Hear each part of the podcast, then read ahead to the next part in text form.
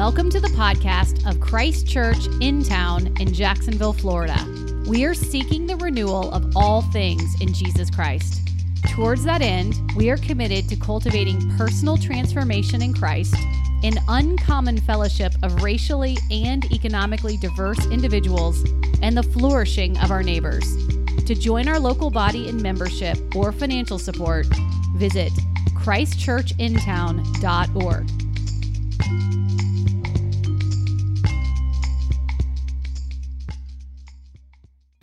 Well, this summer we are uh, looking at a particular set of Psalms during our sermon series.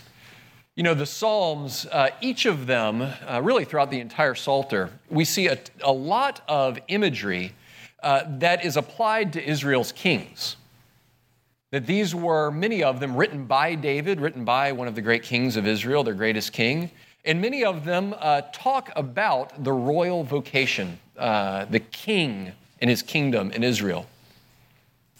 It's no coincidence that many of the Psalms, uh, the New Testament writers apply more Psalms to Jesus uh, than almost any other genre of literature in the Old Testament. One of my Old Testament professors, a man named Bruce Waltke, uh, liked to say that the Psalter uh, in Israel uh, was like royal robes. These poems, these songs were like royal robes that didn't quite fit any of Israel's kings. They were too big, too heavy, too glorious.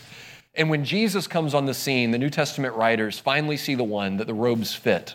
And so, one by one, they lay these robes on Jesus to show us how he is the king of our longing. And so, uh, this summer, we are looking at the Psalms that are applied to Jesus in the New Testament, uh, a group of Psalms often called the Messianic Psalms. And so, this morning, we're looking at Psalm 8. Uh, if you're willing and able, would you please stand for the reading of God's word? Our reading today is Psalm 8. O Lord, our Lord, how majestic is your name in all the earth. You have set your glory above the heavens. Out of the mouths of babies and infants, you have established strength because of your foes to still the enemy and the avenger. When I look at your heavens, the work of your fingers, the moon and the stars, which you have set in place, what is man that you are mindful of him, and the Son of Man that you care for him? Yet you have made him a little lower than the heavenly beings and crowned him with glory and honor. You have given him dominion over the works of your hands. You have put all things under his feet all sheep and oxen, and also the beasts of the field, and the birds of the heavens, and the fish of the sea, whatever passes along the paths of the sea. O Lord, our Lord, how majestic is your name in all the earth. This is the word of the Lord. It is absolutely true, and it is given to us in love. What is man that you are mindful of him? That's the question at the center uh, of Psalm 8. The question of our place in the universe, where we so often feel so small and insignificant, and wonder does God see us? Does He know us? Does He care about us? What are men and women uh, in this world? And what are we to God?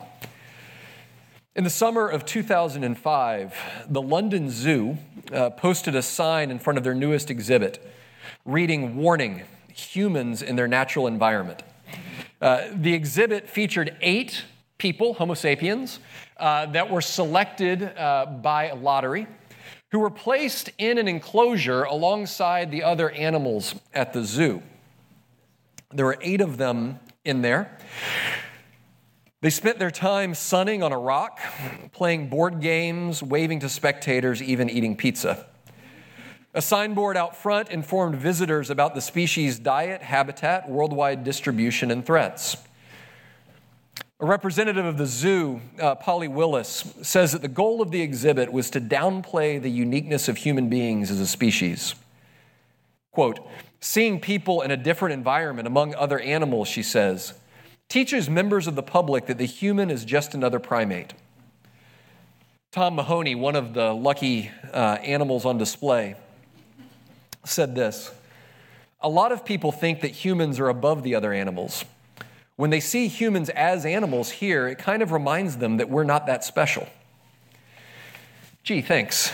Um, most of us don't need reminding that we're not all that special. uh, most of us uh, deep down wonder if we are special, right? If there is truly anything unique uh, about us as human creatures of God. We all, in, in our, if we're honest, in moments have asked this question of the psalmist. When we contemplate the vastness of the universe and the incredible diversity of life on earth, we've asked, what is man or woman that you are mindful of us? This is the paradox of human existence.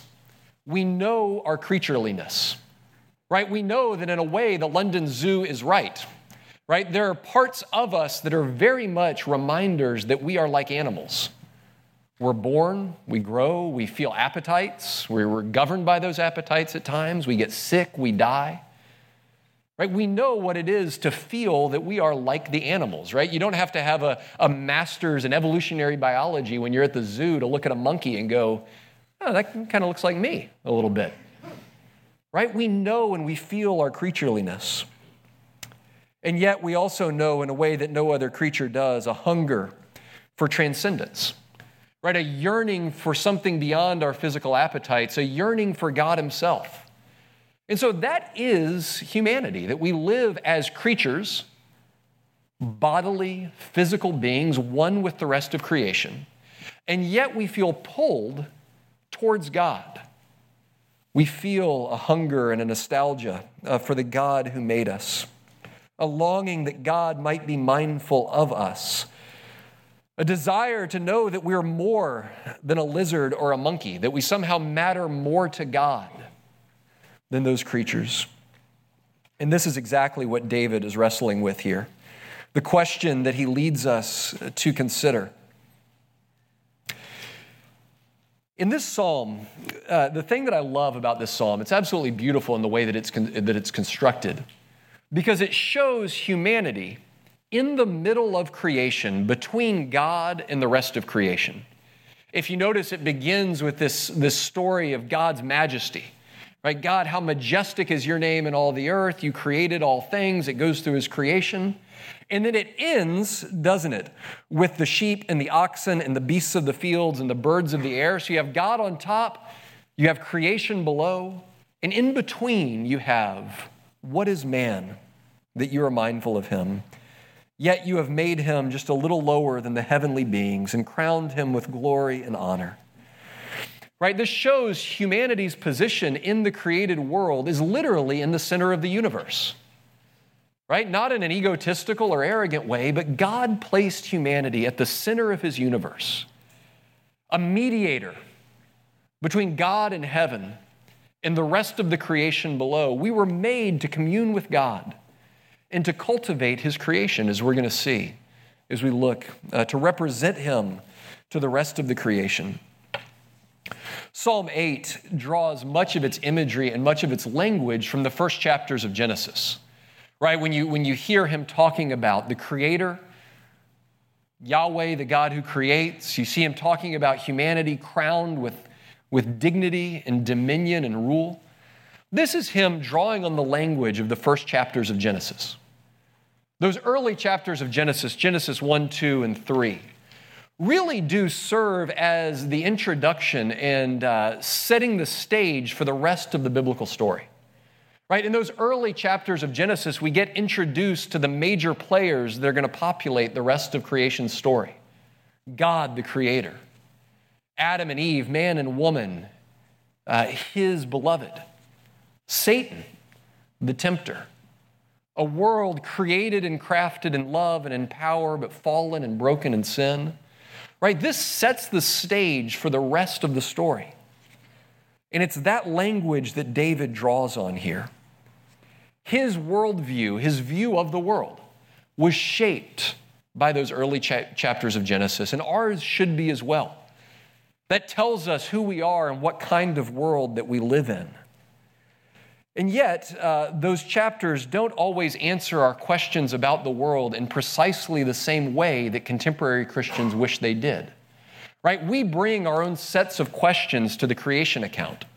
Right? We bring questions about, well, is there information in here about the Big Bang? Right? Is there information in here about evolution and the diversity of species on the earth and how long it all took and how God did it?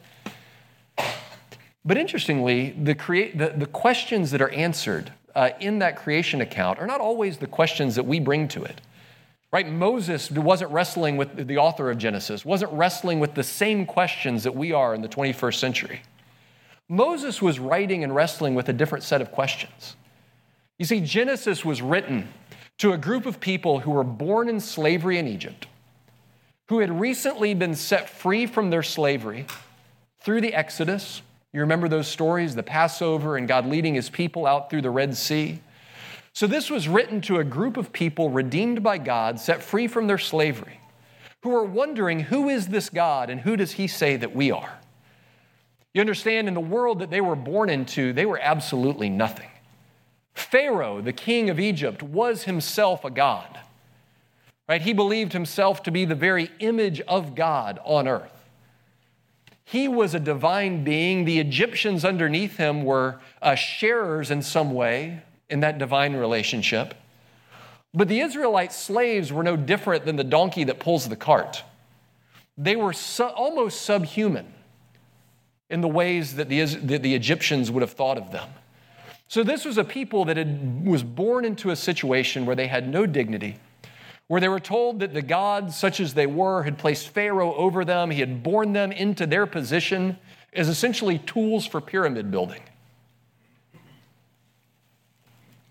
Ancient Near Eastern creation stories are all written to, to essentially back up those kinds of claims. The gods create in their power, they invest their power in chieftains or kings, and everybody else just gets what's coming to them.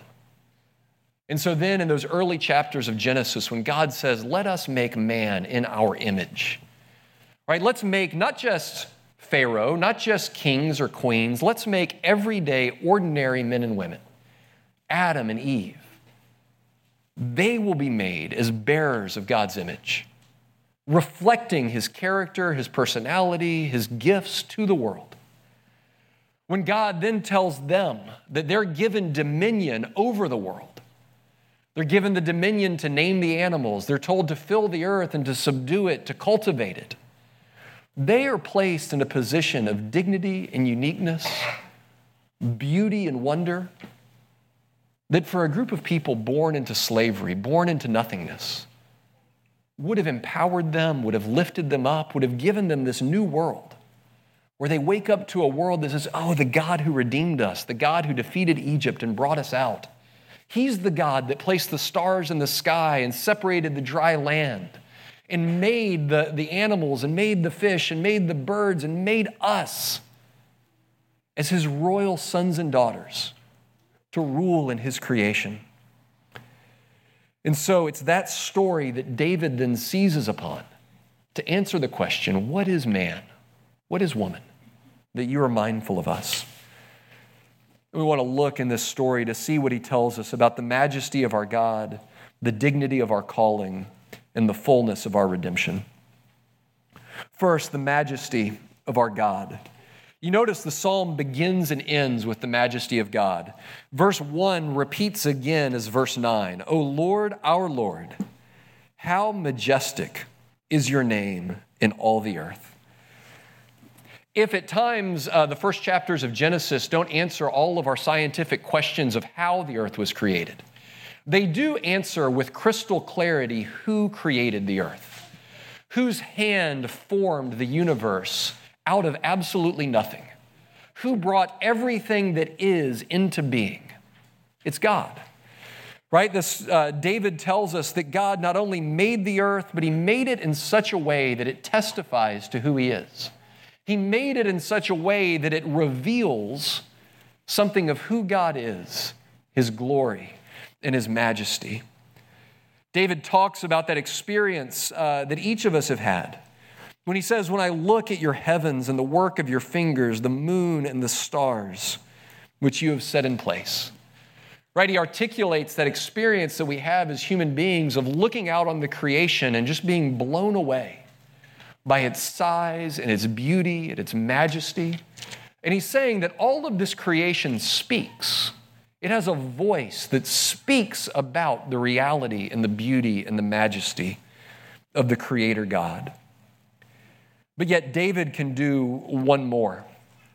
if you look at both verses 1 and verse 9, the words that repeat here, O Lord, our Lord, right? When you see your, your translation of the Bible likely has the first Lord there in all caps, right? O Lord, our Lord. You go, what's David doing here? What, is he just repeating himself?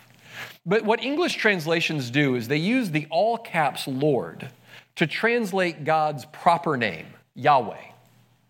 The name that's revealed uh, to Israel when God appears before Moses in the burning bush and reveals himself as the God who is, uh, I am, Yahweh. And so, since Yahweh is hard to pronounce in English and doesn't make sense, and growing out of a tradition of not writing the divine name, we get, O Lord, O Yahweh, the, the, the God of Israel, the covenant God who reveals himself to Israel, our Lord, the great God. So, what David is saying here is something that's core to how Israel thought of themselves. Is this idea that the God who revealed himself to us personally in covenant is the same God who made the, the heavens and the earth. That the Creator God and the Redeemer God are the same. And think about how amazing this is. That the God who's majestic, the God who made Mount Everest and the Atlantic Ocean, the God who made everything, is the same God who gave Moses his name, who said, You can speak to me and pray to me and know me by name. I'm not going to just dwell far off beyond the clouds, beyond the stars, but I want to be known. I'm going to speak my name so that you can live in real relationship with me. God isn't just the transcendent other, the all powerful God. He's also the personal and known God. On this Trinity Sunday, it's worth noting that in light of the New Testament, the great revelation that we have in the New Testament in the Gospels, is that God, the great God, the Creator God, is known to us as Father, Son, and Holy Spirit. Right? That the God who made all things is God the Father, His Son Jesus Christ, and the Holy Spirit that lives within us. Right? When Christians speak of God, we don't speak of a generic God, right? We don't speak of, of a higher power or of the God that's out there that made everything that all religions somehow testify to. Although it's true that, that other religions do get, uh, through God's common revelation, grasp pieces of who He is. But when Christians speak of God, we have a name for Him God the Father, God the Son, and God the Spirit. God the Father who loves us and who made us in love and who invites us through His Son to call Him our Abba, our Father, who calls us His sons and daughters. Jesus, the Son, who became flesh and lived his life to show us the Father, who showed us the extent of divine love on the cross. And God, the Holy Spirit, poured out on his people at Pentecost, remaking us into new creations. That that's the God who made us. That's the God who made all things. That's the God who formed the heavens and the earth. And he's given us his name. He's given us permission through Jesus to call him Abba, Daddy that he wants to be known, and he's made himself known in the gospel.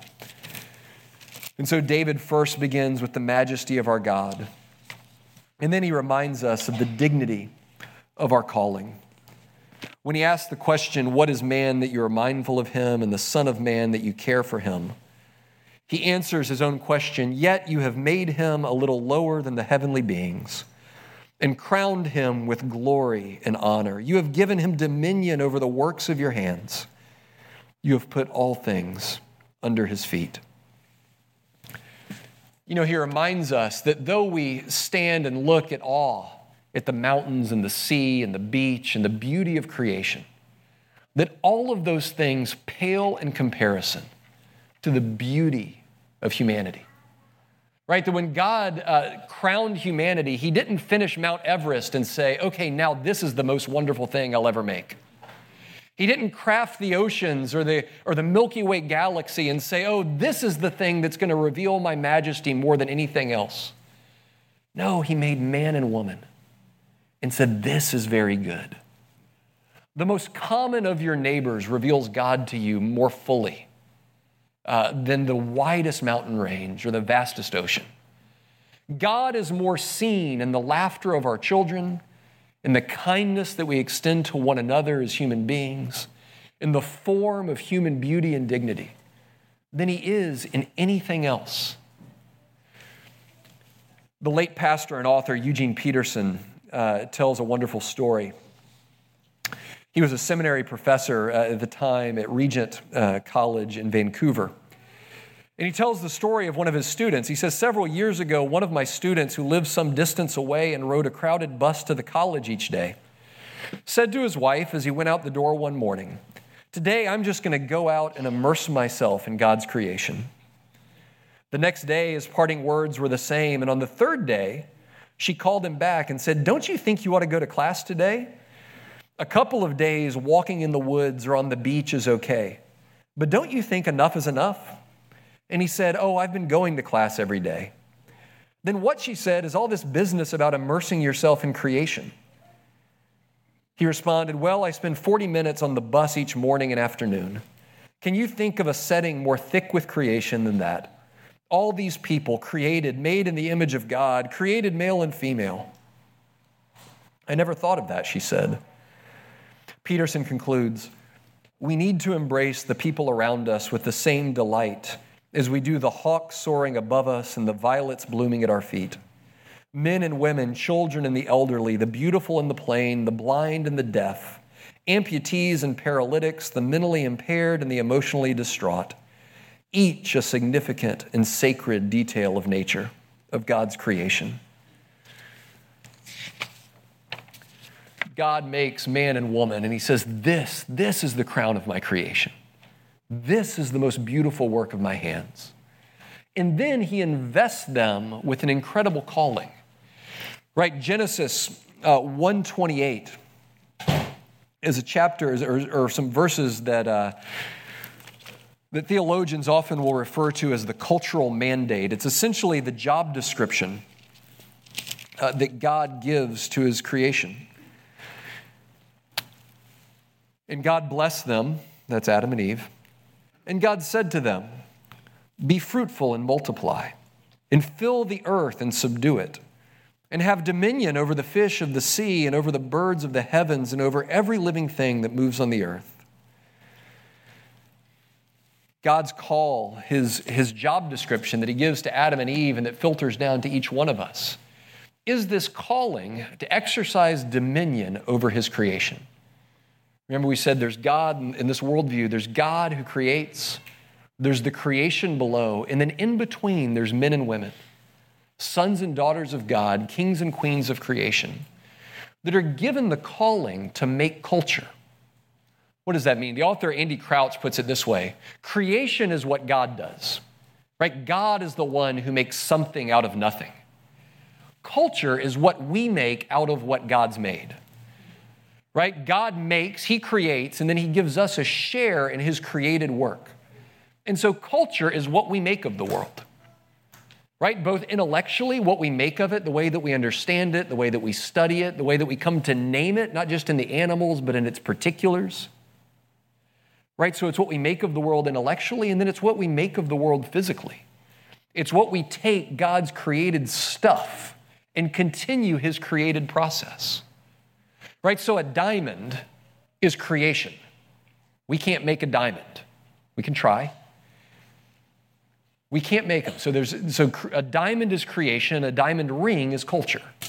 It's what human beings make out of it. Right? Corn and wheat, that's creation. God made them. The realization that we could cultivate these things and plant them in rows and plant them at a certain time and harvest them at a certain time and leave, leave fields fallow for a certain season. That's culture. That's what human beings make out of what God has made. Gravity is creation. It's something God made into the world. Newton's discovery of gravity, and then the entire field of physics that that opened up before us, that is culture.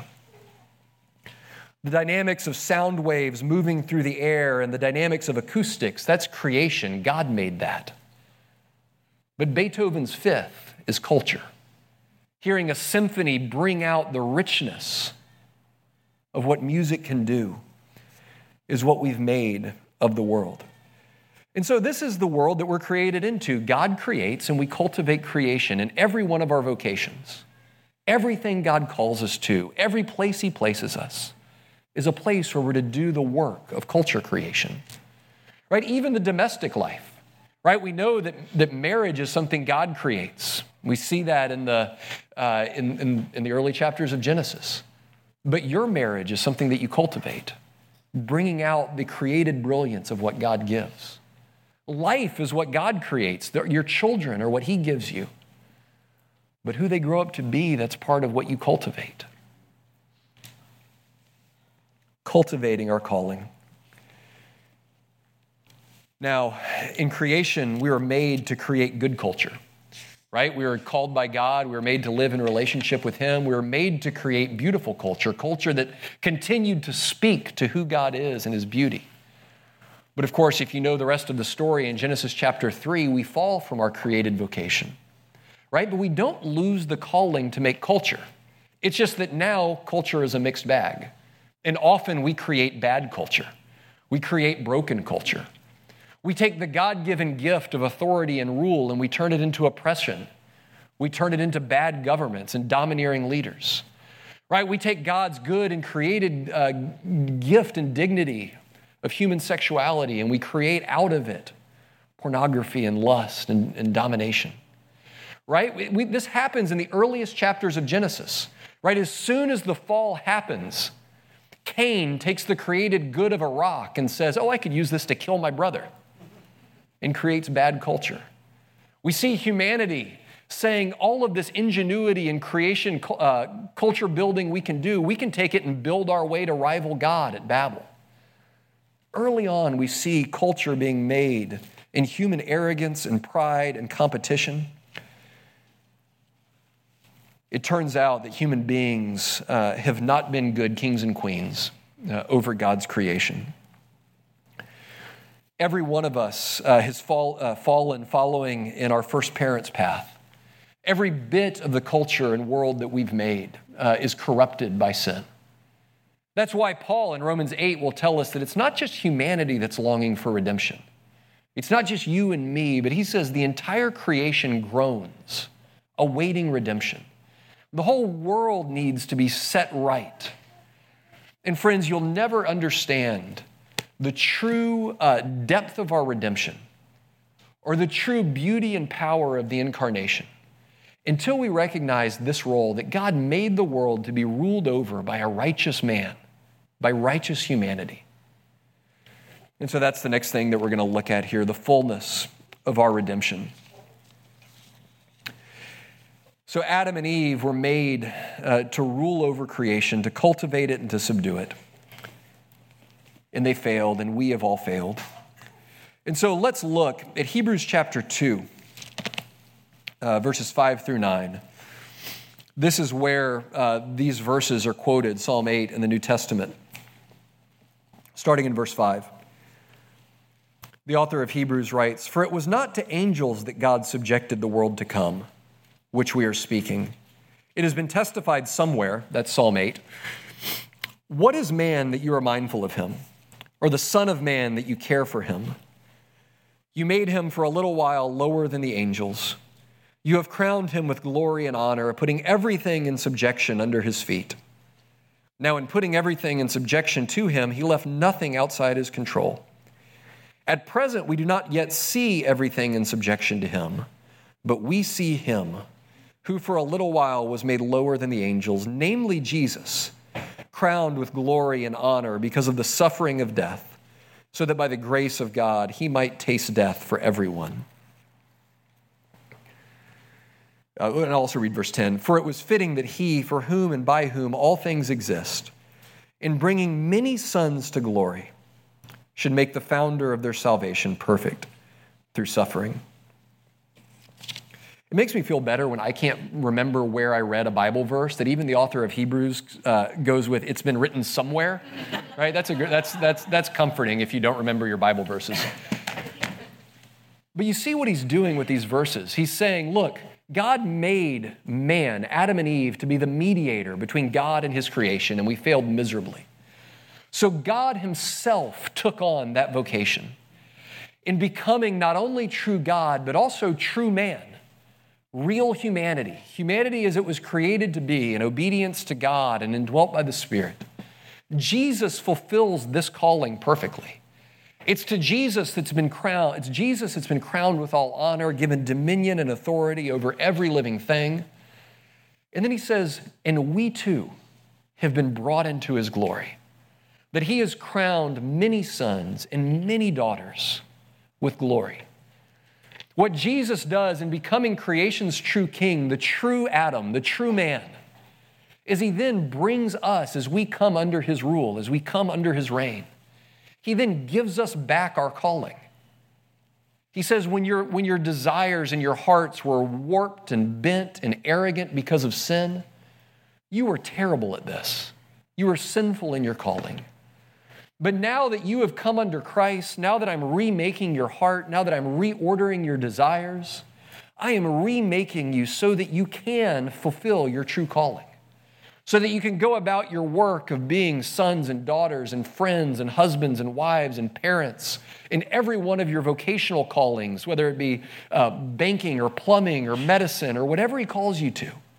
You're now able to do this as someone who once again can shape the created things in the shape of God's love and towards His glory.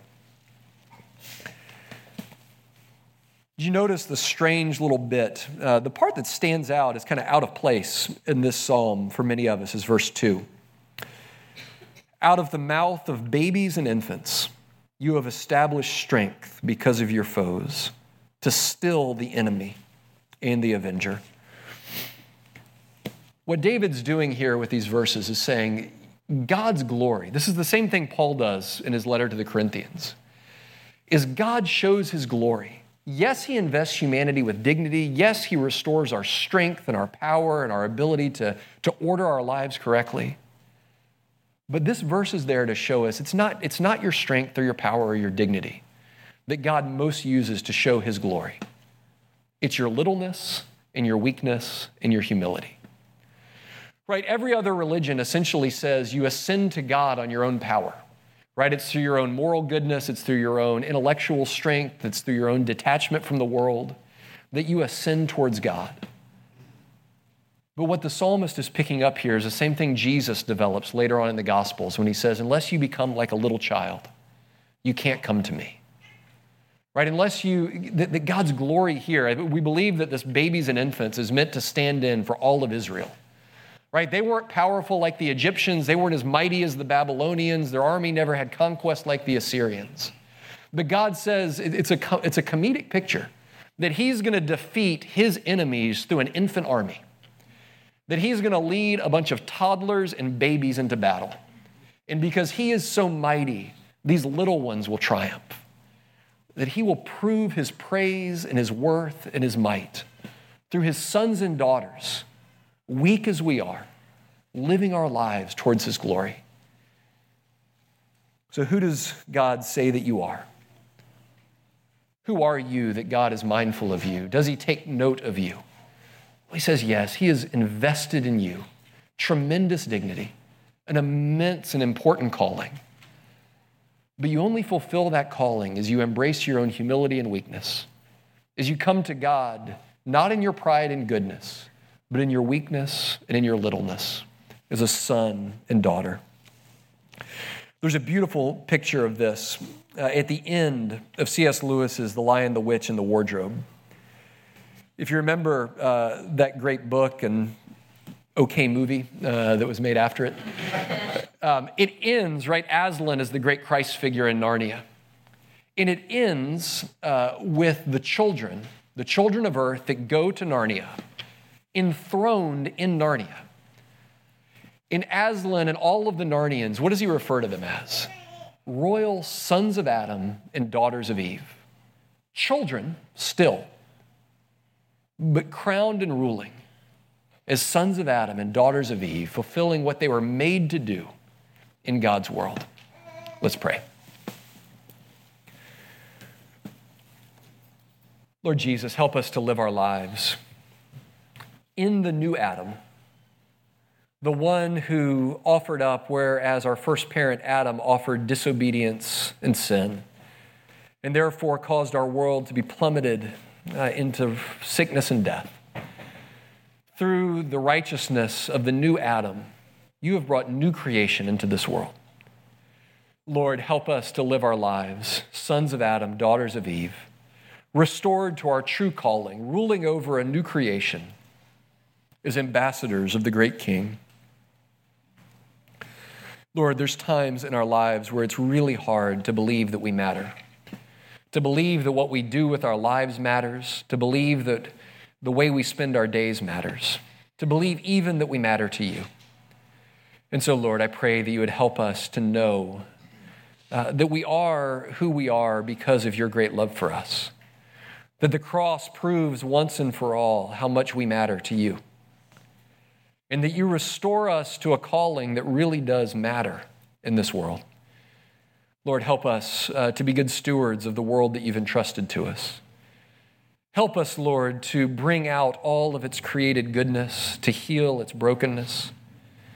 Help us in every place that you've placed us to rule righteously under you, to create good things in this world and to bring out uh, all that is beautiful of your kingdom, knowing that one day uh, your invisible reign will, beca- will become visible and you will remake all things.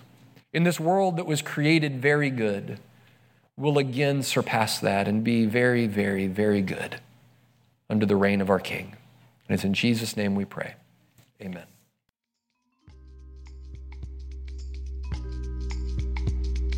Thank you for listening to our podcast. You would like more information or would like to help support the local body of Christ Church in town, please visit our website at christchurchintown.org.